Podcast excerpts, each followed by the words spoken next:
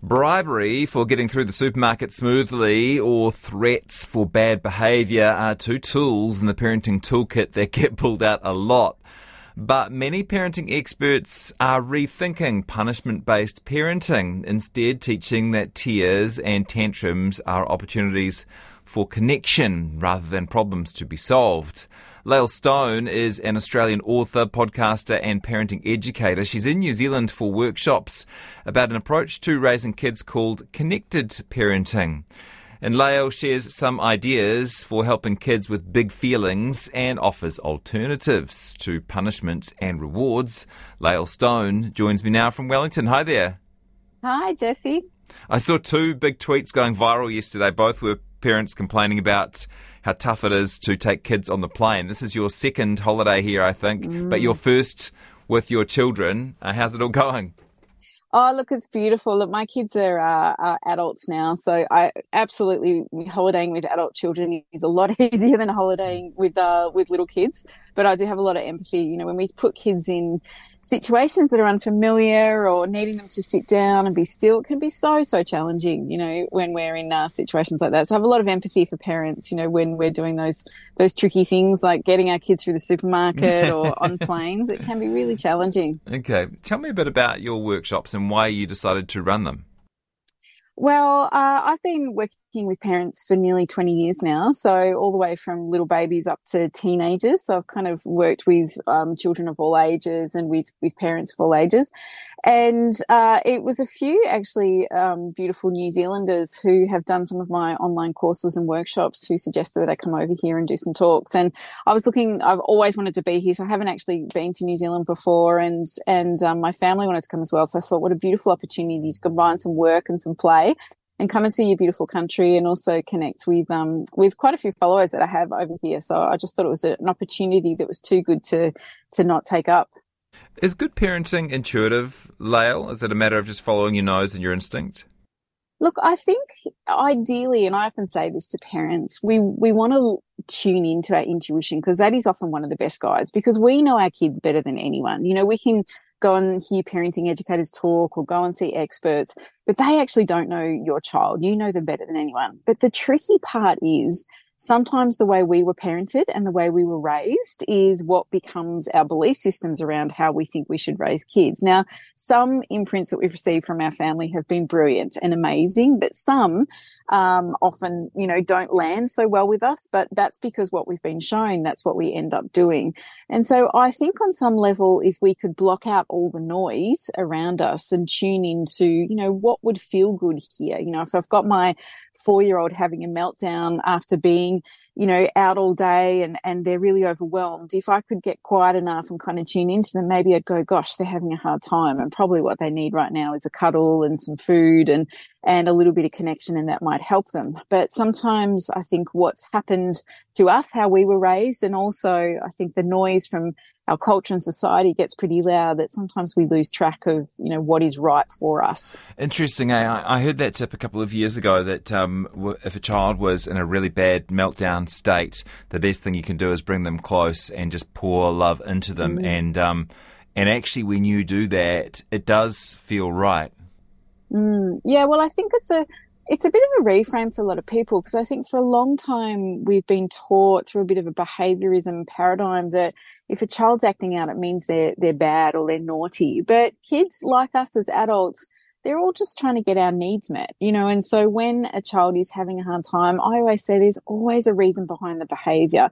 Now that could be just because they're really hungry, or it could be because they haven't seen you all day, or it could be because they've got this big build up of stress or tension you know, that they've been building in their bodies because, you know, they've been in care all day and someone kicked over their tower and someone else, you know, took something off them and, and then they had lunch that they didn't like and all those stresses have built up in their bodies. And then when they come home to you, who's their kind of safe place, you know, you give them the wrong colored cup and then the next minute they're just losing it because they wanted the blue cup instead of the red cup. And I think it's a really beautiful skill for us as adults to take a breath and learn to look behind the behavior and go, I wonder what's actually going on here because kids are still learning how to emotionally communicate with us, how to uh, process their feelings and emotions that's going on. And it's our job as adults to kind of tune in with them and say, hey, how can I support you here when you've got something really big going on? Uh, tantrums is, is one thing, and we might do a bit of a step by step on on how to take them. But actually, um, just children not listening to you is a big problem as well. Um, mm. Telling them over and yes. over again, go and brush your teeth, go and brush your teeth, yeah. go and brush your yeah. teeth. Why aren't you yeah. listening to me? And that can get pretty tense. And, and, you know, and I find myself snapping eventually and saying, "Hey, I'm actually going to take that yeah. book away now for uh, for an hour um, to yeah. to punish you for not listening to me." Um, what's going wrong there with that disconnect? Are we are we not yeah. talking to our kids in the right way? Do we need to be more patient? What's the story? Well, I think actually it's about connection. So, so often children are in their own world. Like, you know, for example, if your child's reading their book and they're engrossed in that, or you have, you know, a six year old building all this amazing Lego tower and they're really engrossed in that. And then we're standing in the kitchen going, you know, it's time to get in the bath. Mm. You've got to go get in the bath. Well, to that child, you know, the bath isn't of high priority for them. And also, they're just so engrossed in their world. They're, they're, it's like they're hearing a background music playing, you know, they're not getting it. So what we often, I think, do as parents is sometimes we make the mistake of, of telling our kids, I want you to do this, I want you to do this, but there's no connection there. So we're often far better off going over to our kids, you know, touching them on the shoulder or getting down low and saying, Hey, what are you reading? What's this about? Tell me a bit more. Or you might say, Oh, wow, that's an amazing tower that you're building. I love what you've, you know, what you've done with the top of it. And then when you've got that connection, then you can look them in the eye and say, Hey, mate, we've got to go get in the bath now. Do you want to put your tower up here or should we take it into the bathroom? You know, should we race there together? You're offering them a bridge of connection to get them to do what we want them to do. So, so often it's really tricky for kids to cooperate if there's no connection there. And I think as adults, because we are so busy and we've got all the balls in the air, you know, often we're just like, I need you to do this. I need you to do that. And we're forgetting that often our kids are on a totally different different uh-huh. wavelength. What they actually need is a bit of connection first, and then uh, the majority of the time, if they're in balance, they'll they'll usually cooperate. Uh, I guess easier to make a connection during moments of calm than in moments of stress, or not. Yeah, absolutely. Well, look, I mean, I think it's such a beautiful point you're bringing up there. It's easy to be what I say a calm, connected parent when you know, there's enough money in the bank and we've had a full night's sleep and someone's made us dinner and we're relaxed and calm. You know, we can all be the fun, playful parent, but it is when it's stressful that it is really tricky. And I think we have to be so compassionate to ourselves as adults and parents because we live in a pretty stressful world these days. You know, it's fast paced. And I think that we're often just all trying to juggle all the balls and keep our head above water and, you know, the, the challenge is sometimes for us to slow down a little bit and tune into ourselves to then be able to tune into our kids. And, you know, children are a beautiful barometer around, I guess, how stressed we are you know, when I often find that when children um, are not listening or they're really pushing back on a lot of stuff, you know, sometimes that's a bit of a mirror around how perhaps disconnected we are with ourselves mm. as well. And and I know everybody is time poor, but I, I often say to parents, look, the first step is always is about meeting your needs as a parent? Do you need to have a little break? Do you need a little bit of time on your own? What what can you do to connect in with yourself so that we then connect in with our beautiful kiddos? Because, you know, that's ideally, I think we all would love to be that parent where we're calm and connected, but we, we have a lot of stresses that go on. And I think we have to be kind and compassionate to ourselves around that and then just be mindful as possible to take those little steps forward to connect with ourselves so that we can connect with our kids. So, and maybe this involves less use of punishment and rewards, but those things do work in their own way, don't they, Lael?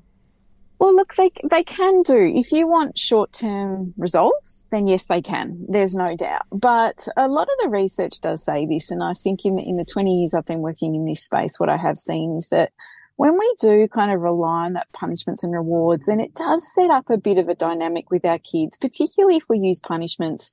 And a lot of the research shows this if we use a lot of punishments with kids, then particularly in the teenage years, kids get really good at lying, right? They get really good at hiding what they've done because there's no way they're going to come and tell you what's happened because the fear is always, well, what are you going to take away from me or what's mm. going to happen? And, you know, and I absolutely again have a lot of empathy for parents. You know, when we need our kids to do something and we've got to get out the door, you know, those threats and rewards, they do work in that moment. But I often talk about parenting as a longer game. And in that longer game, what we're ideally looking for is how do we have a connected relationship? So our kids grow up to be adolescents and, and those beautiful young adults that, that do have a deeply connected relationship to us and, and who want to share you know, the big stuff that's going on.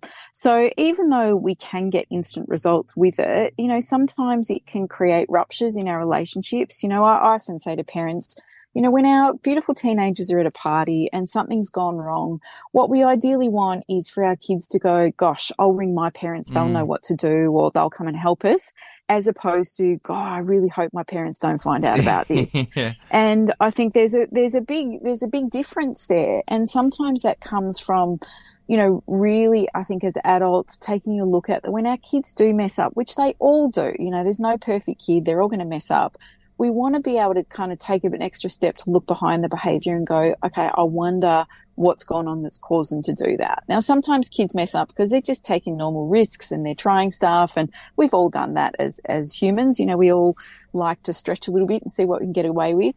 But then there's, uh, then there's sometimes other reasons why kids are messing up. And that can be again because you know, they're, they're feeling really bad about themselves. They've got a whole lot of their own stress and tension. They're feeling really disconnected. There's a whole lot of pain going on for them. And that's why they're acting out in other ways. So, you know, it is, it's a bit bigger than just a kind of black mm. and white thing, I think, you know, because every child is different and every family is different and unique. And, and then, you know, I think with parenting, we have to always look at with, you know, there's always trauma sometimes thrown in there as well with just day to day life of things that happen. So at the end of the day, you know, we, we can't, there's no perfect in parenting, but I often, say, come back to parents and say, you know, if you could ask yourself the question, what would connection look like here? Then that's usually a really guiding, a beautiful guiding line to help us get closer to, to building that relationship with our kids. Because at the end of the day, and again, I really do believe this, no kid feels good messing up and they don't feel good lying yeah. to us. They're often doing it just to get their needs met or just to kind of keep themselves safe in some way. So when we can kind of prioritize the relationship, you know, and, and look at it through that lens of, right, how do I stay connected to you? And how do I help you be a really wonderful human? Well, sometimes that comes from what we model to them. It comes from prioritizing that relationship, you know, that we have with them. And it comes from, I guess, stretching ourselves as adults to kind of look at our beliefs and values around family and parenting as well. I'm speaking with Lael Stone. She's an Australian author, podcaster, and parenting educator, and she's in New Zealand for workshops about an approach to raising kids called connected parenting. So I get that, Lael. You you want your kids to behave even when the carrot and stick aren't around. You want to set them up for independent success. Um, what does connected uh, parenting look like, or, or what does a connection look like? How do you achieve it? Well, I think firstly, you know, I, I, often say the first thing is we want to make sure that our kids know that it's okay for them to express their feelings and, and to cry and to get upset and get angry because that's all, that's all a part of being human. Sometimes when we give our kids the messages, you know, don't cry, don't get upset, it, it kind of says to the child, look, I, I really love you when you're good and, and I like you when you're behaving well, but when you're upset and when you're angry, you know, then I'm going to withdraw my energy from you. Now that's how most of us were raised, you know, so I know it's a big stretch for people to get their head around that. But often what that does then is it sets up a bit of a story within us that says, you know, it's not okay to be upset. It's not, I have to be happy all the time. And nobody's happy all the time. Like we, we all have times in our lives where we feel angry and upset. So for me, the first piece is always coming back to letting our kids know, Hey, I accept and love all parts of you. Now I'm also there to guide you to be a really good human, which means that we also have boundaries and guidelines and that it's really important that we have those boundaries and limits. But I think what it's about is being clear with our boundaries and limits with our kids. You know, I'm not willing for you to throw the ball in the house, what you're doing. You know, you can go throw it outside. And, and if you're not going to do it, I'm going to take that ball away. And hey, I'm here to, to be with you to see how you feel about that. But it's also, I think, about understanding and looking behind the behavior to go, there's always a reason why kids are doing what they're doing. Um, you know, they're not being cheeky or naughty or will rat bags just to, to make our life hard, even though sometimes it can feel that way. There's often a need that needs to be met for our kids. And sometimes we need to be able to look at that. So I think that connected piece is around inviting our kids to express their feelings in healthy ways and holding space for that.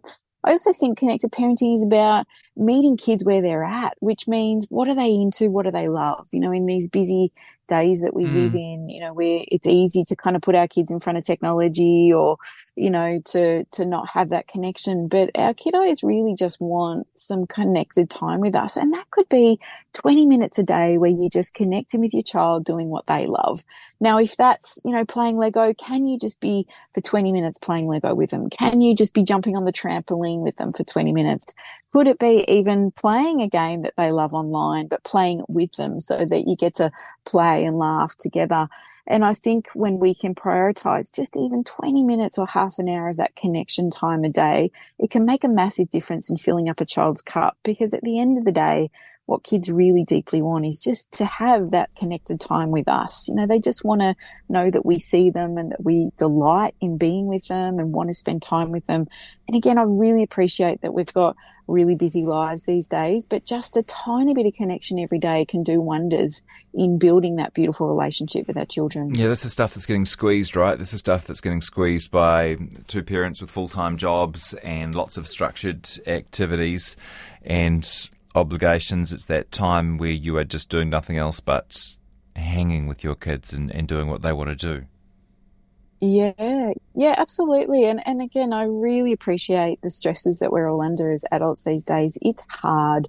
But I think even 15 or 20 minutes can make a difference. Mm. And in that 15 or 20 minutes, you know, don't look at your phone, don't make a cup of tea, just be present with them and and that I have seen that you know in a lot of the families I've worked with just even that time once a day can make a difference in a child feeling more connected it can actually help shift their behavior it, it actually meets their need of just being seen and connected to which is that fundamental human need as as all little children is just to know hey mum and dad want to be with me or they want to hang out with me and they they enjoy being with me and I think even if we can do it for little pockets of time, it can make a difference in helping our kids feel seen and heard. The other big piece of advice I often get from experts is to let them have their own space and let them um, discover their own boundaries and kind of hands off. Um, it's maybe um, the other side of the same coin. You maybe need a bit of both.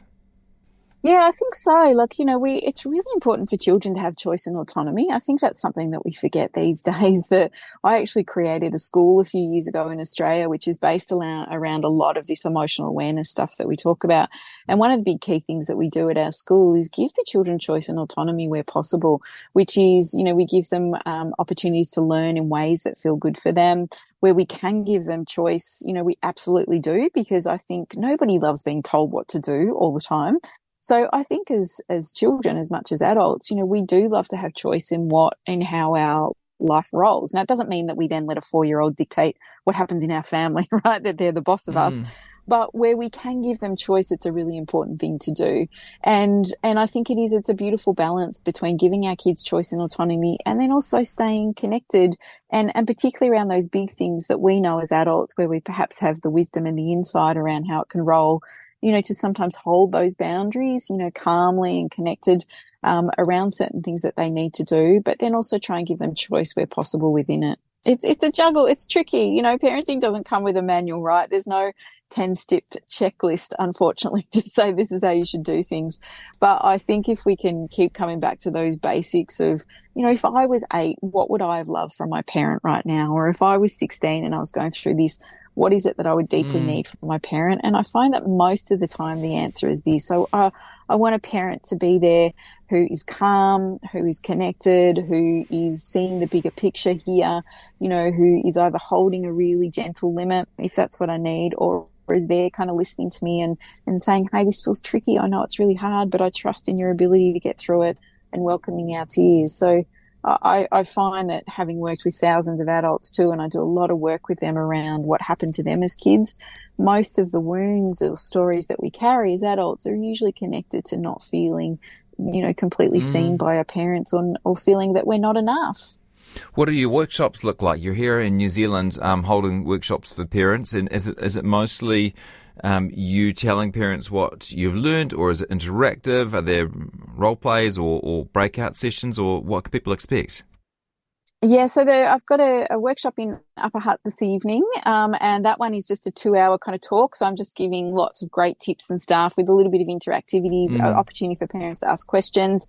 Uh, a similar workshop in Invercargill is just on the seventh of December, um, where we'll be doing something similar to that. And then I'm in Wanaka on the 9th, and that's a bit of a longer workshop, and that's where there's a lot more interactivity and and some little breakouts for people to explore what it was like for them as kids, and you know what they want to do, you know, now as as parents. Great. And and what age kids does this stuff apply to?